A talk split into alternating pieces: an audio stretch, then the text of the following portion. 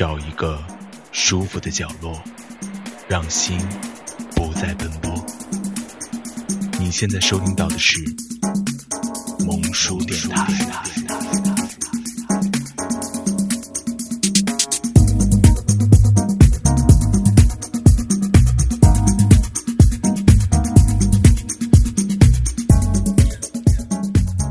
萌叔电台不只是萌哟。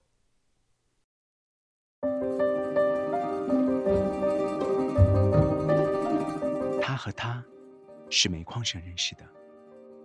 他去看自己的父亲，他是他父亲的徒弟。他年轻俊美，他敦厚老实。偏偏他喜欢老实，他喜欢俊美。两个人没费什么事儿，就走到了一起，很像你们说那种天赐良缘。有那么两年时间里，他和他，男主外，女主内，小日子过得有滋有味。后来，他心疼他，整日在矿下劳作，让他报考了煤矿学院。他很争气，考上了。从此，小两口的生活担子全压在他一个人身上，辛苦可想而知。但是他觉得脸上有光，苦点儿就苦点儿吧。最苦的时候，他和他饭桌上除了两个馍馍，只有一碗清淡的菠菜汤。他说：“你喝吧。”他说：“还是你喝吧。”让来让去，大半碗的菠菜汤，还是让他喝了。他每次喝完，都会跟他说一句：“真好喝。”他从不化妆，脸上却有着幸福的光芒。那时，他是他心底最大的幸福。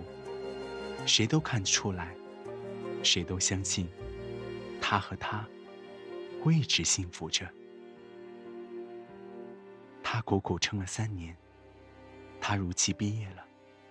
他想，苦尽甘来了。他是一个很有进取心的男人。先是做了技术员，接着做矿长。这段日子，他让他。过得很舒坦。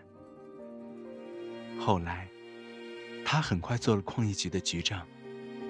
应酬多了，身边的女人也多了。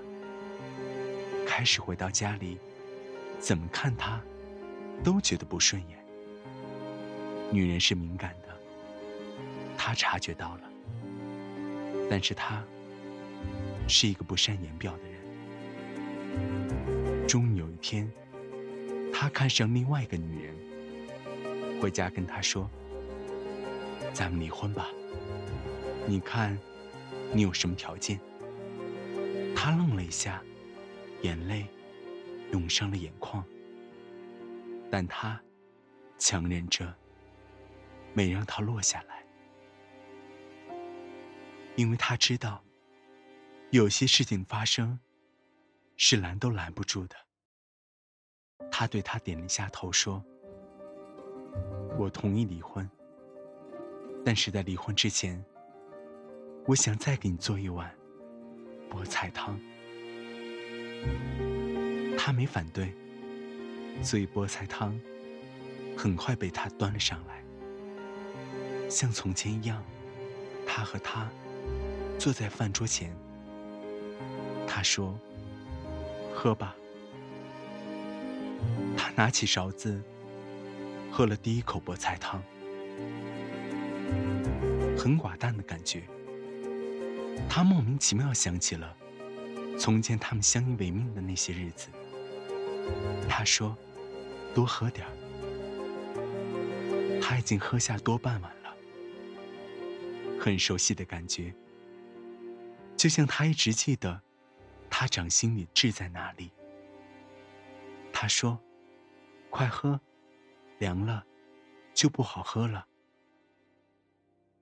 他碗里菠菜汤只剩下一勺了，很难舍的感觉。他忽然觉得，他就是自己的菠菜，不比山珍海味，但是那里有着多种维生素。他在喝下最后一勺菠菜汤时，眼里流下泪水。他知道，他留住了自己的男人。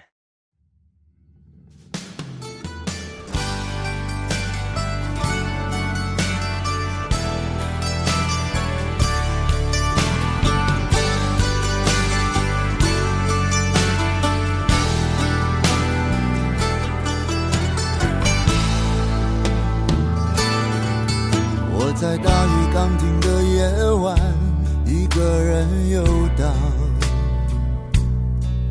经过一个又一个橱窗，只想等天亮。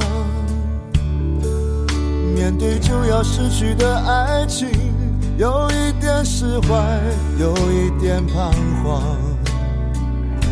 最怕的其实是孤单。亲爱小伙伴们，大家晚上好，这里是萌叔电台情感节目《落叶物语》，我是小博。在过去周时间里，你还好吗？最近有朋友问我，说两个人在一起最好的状态是什么呢？我想了想，告诉他，即使不说话。也不会觉得尴尬，因为我们印象中总觉得恋人有说不完的话，除了睡觉时间，都要感受到对方的存在。可一旦沉默，就心慌失措，就觉得感情不再牢靠。其实在一起，松弛有度，坐在一起，即使没话说。也会觉得很舒服，彼此做着喜欢的事，心里挂念着对方。刚刚读到文章，来自一名《爱就在碗里》，同甘共苦，这是对感情最美的赞誉。但有时，我们只能一起吃苦，却不能共享甘甜。似乎物质的丰盛导致的结果，一定是放纵背叛。最初的美好，抵不过灯红酒绿的迷醉，一切都变了。当初那清澈的双眼，此刻堆积着浮躁的暗涌。挽救，还是放弃？作为另一方，正做着艰难的选择。但挽救的前提，一定是对方心里依然将你视为唯一。如果不是，再多的挽救也只是徒劳。如果放弃，也无可厚非。变质的婚姻，即使挽回，也无法保证它会恢复原状。选择从来无所谓对错，因为生活。本就是一道难题。在上期节目《遗失的美好》播出以后呢，有不少粉丝给我们留言，其中一位叫做雨飞的粉丝说：“听完节目，让我想起了那时的他。那时我们刚刚从学校毕业，什么都没有。”两个人在陌生城市打拼、打工的日子真的很难，但回到租房小屋就特别幸福。虽然那时只吃煮方便面，里面放些菜和鸡蛋，但仍然觉得那是全世界最美的晚餐。我依稀记得，他将碗里的面和鸡蛋拨到我碗里。他说：“你比我辛苦，应该多吃点后来，我们的工作渐渐稳定，我的销售业绩也与日俱增，应酬也自然多了。在一次吃饭中间，我认识了小爱。现在想来，自己真的是个混蛋，竟然做出这种事情。可当时，我控制不了我自己，而他也有了察觉。可他没有恨我，没有埋怨我，只是默默离开了，而我也遭到报应。小爱将我的积蓄全部花光，然后突然消失。那一瞬间，我才发现自己是多么愚蠢。我悔恨，可惜都晚了。现在，我只想得到他的原谅。我真的知道错了，我想让他回到我身边。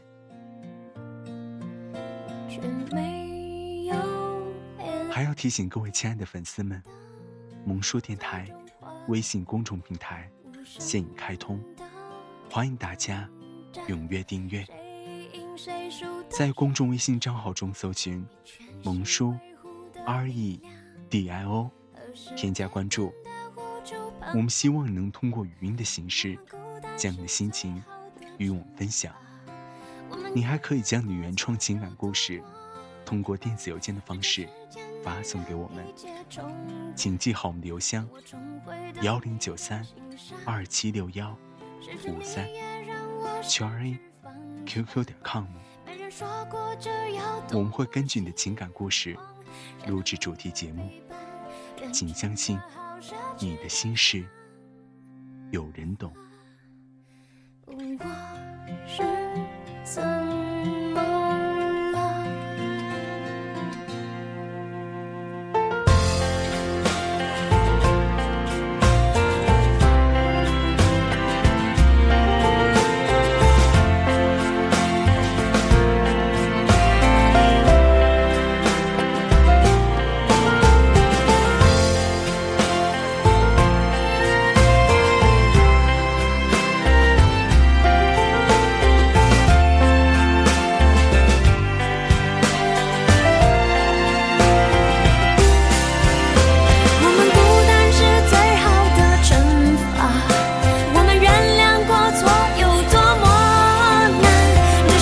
时间里，就进入到我们今天的节目。最近在微信公众平台，小薇粉丝小沙互动时，她谈起了与男友的爱情故事。小沙男友小峰恋情始于办公室，他们在同一个部门，面对面坐着。起初，小沙觉得。单眼睛的小峰，文绉绉的，说话软绵绵的，一点都不像个男人，还不如自己干练。平常小沙就像个女汉子一样，说话嗓门大，工作特别讲究效率，力气还不小。公司搬东西的时候，她总是冲在前面，比男同事还搬得多。小沙，帮我递一下剪刀。小峰温柔的说道：“你不会自己拿啊，离你又不远。”小沙的语气十分强硬。小峰见状，只好乖乖自己动手。小沙，你今天心情不好吗？没有啊，我心情可好呢。就是看见你，心情差得很。啊？为什么？哼，还问为什么？因为你不像个男人，像个女生。不是吧？其实我挺男人的。哎呀，你快省省吧！认识你半年了，我可没有这种感觉。那可能是你不了解我吧。得得，你省省吧，我可没兴趣了解你。晚上下班，小沙一个人买菜回家做饭。来到这座城市已经三年了，依然没有遇到合适的对象。父母经常打电话催他，实在不行就回来吧。但倔强他还是选择了坚持。每当夜深人静的时候，他一个人坐在床边发呆。他多么渴望能有一个肩膀值得依靠。他不愿意再一个人，但这只能是随便想想。第二天，仍然要装出一副女汉子架势，投入到工作当中。此时，小沙打了一个喷嚏，他心里怀疑，不会是感冒了吧？第二天来到单位，小沙感觉头有点沉。鼻子有点不通气，于是他趴在桌子上。这时，有人轻拍他的肩膀。小沙抬起头，看到小峰微笑的面孔。小峰，你有什么事儿啊？小沙，感冒了吧？我给你买两盒药，一盒消炎。一盒治感冒，挺管用的。谢谢，我不需要。都这个时候了，就把女汉子架子先放一放，身体要紧。你赶快把药先喝了啊！说着，小峰走开了。小沙看着面前两盒药，虽然嘴上依然强硬。但心里暖暖的，他对小峰印象稍稍有些转变了。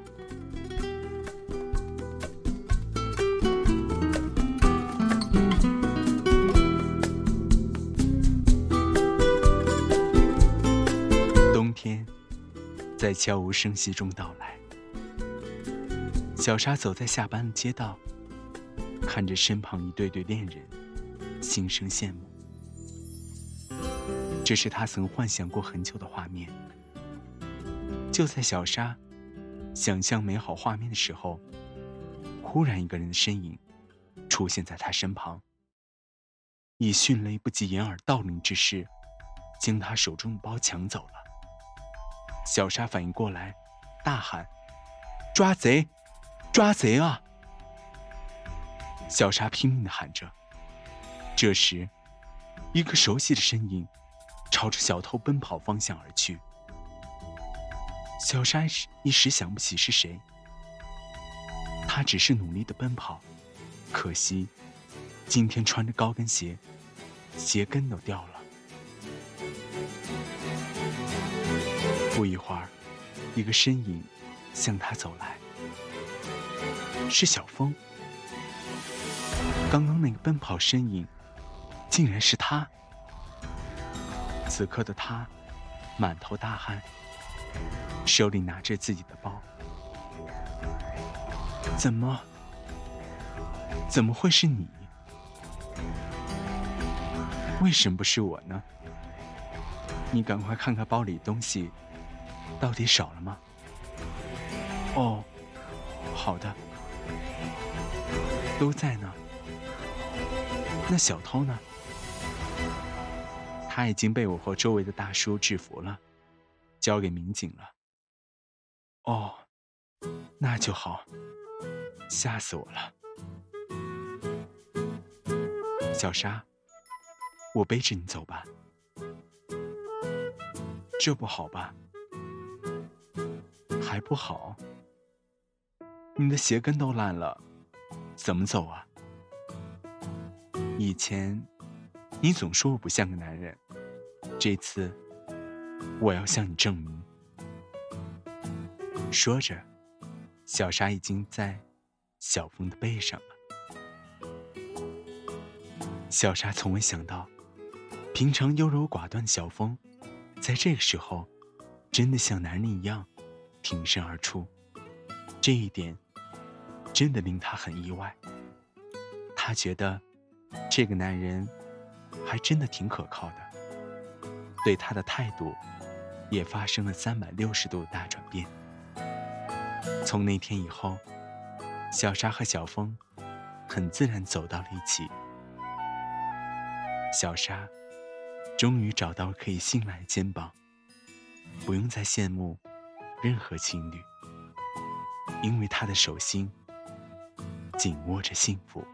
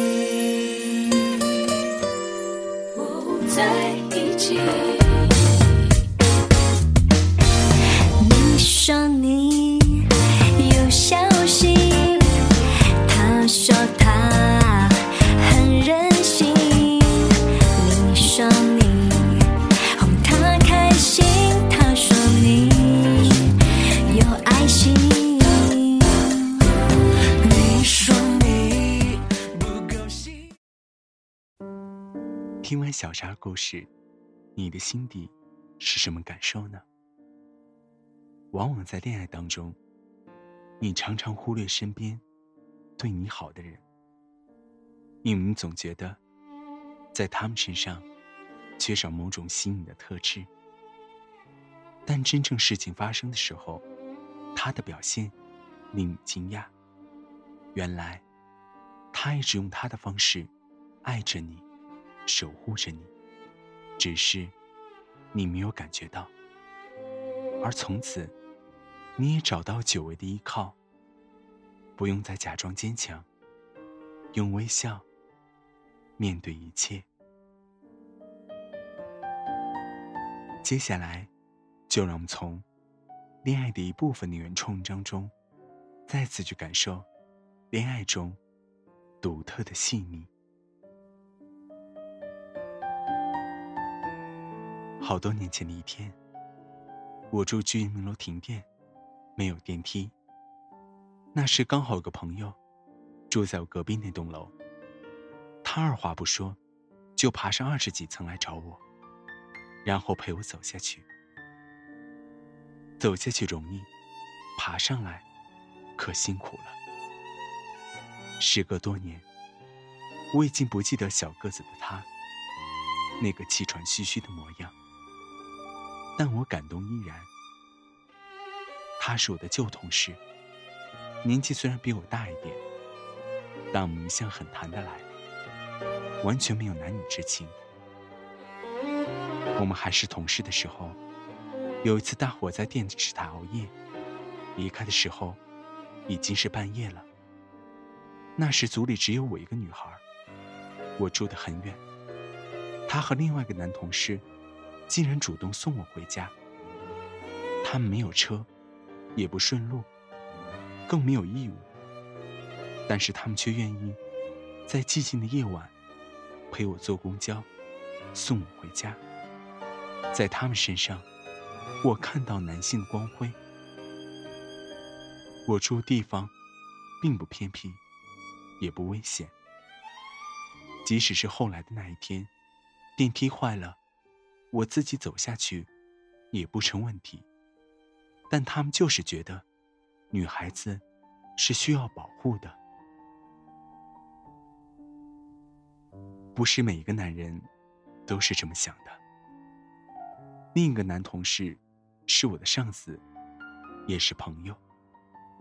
我们那时天南地北，无所不谈。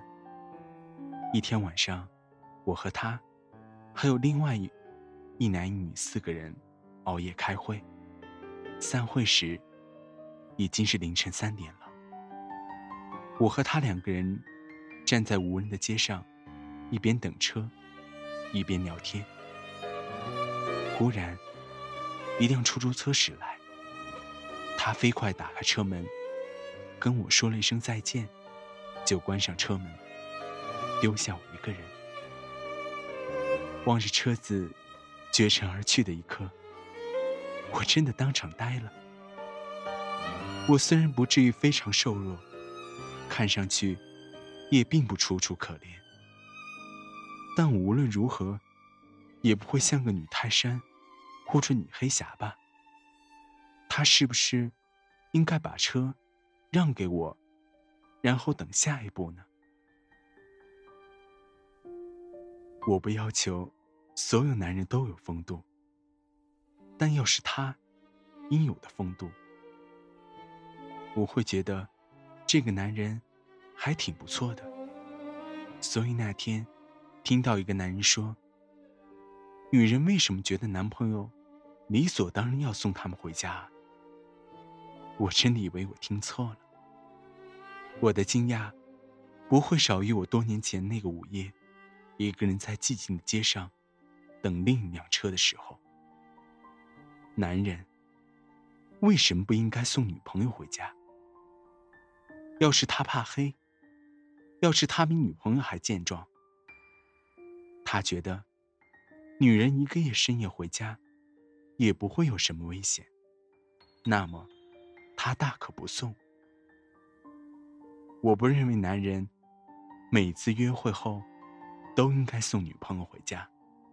当他还有工作需要做，当他第二天还要早起，当然他很累，女人还是会很体贴的说。我自己回家就可以了，你不用送我。这时，男人会叮嘱她：“那你到家之后，打电话给我。”那是恋爱中一份甜蜜的叮咛。到家之后，女人打电话给他，告诉他：“我到家了。”这句话也是恋爱中最甜蜜的一句。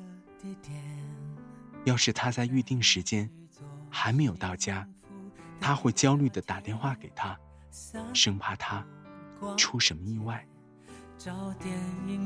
当听到他声音的时候，他的心里终于放心下了。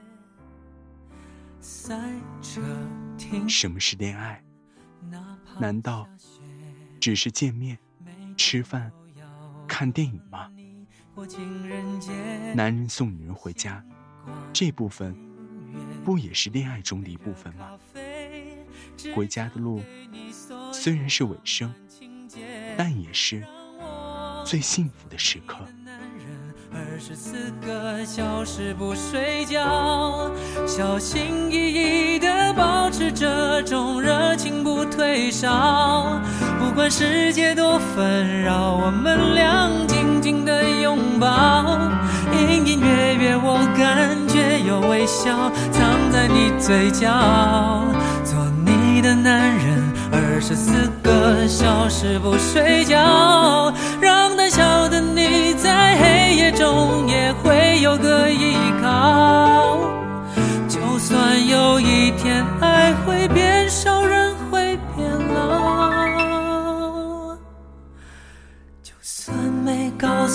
过你。也知道下辈子还要和你遇到。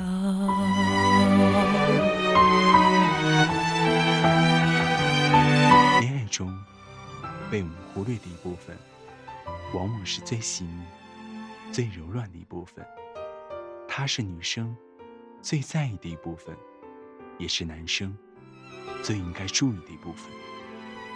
其实，真正恋爱，往往是一个又一个生活的小细节拼凑而成，能够给予对方持续的感动，将对方捧在手心，温暖、简单、永久。看一下时间，我们今天节目到这里就要结束了。主播小博代表后期制作小南、阿翔，感谢电台前每位听众的温馨守候。正因有你的支持与陪伴，才让我们充满动力。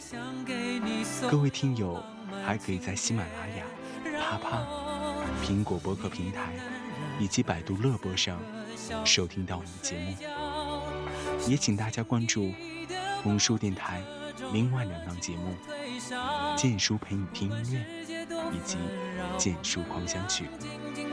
好了，让我们下周同一时间不见不散啊！做你的男人，二十四个小时不睡觉，让胆小的你在黑夜中也会有个依靠。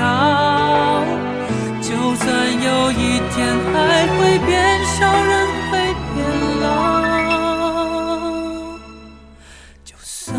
告诉过你，也知道下辈子还要和你遇到。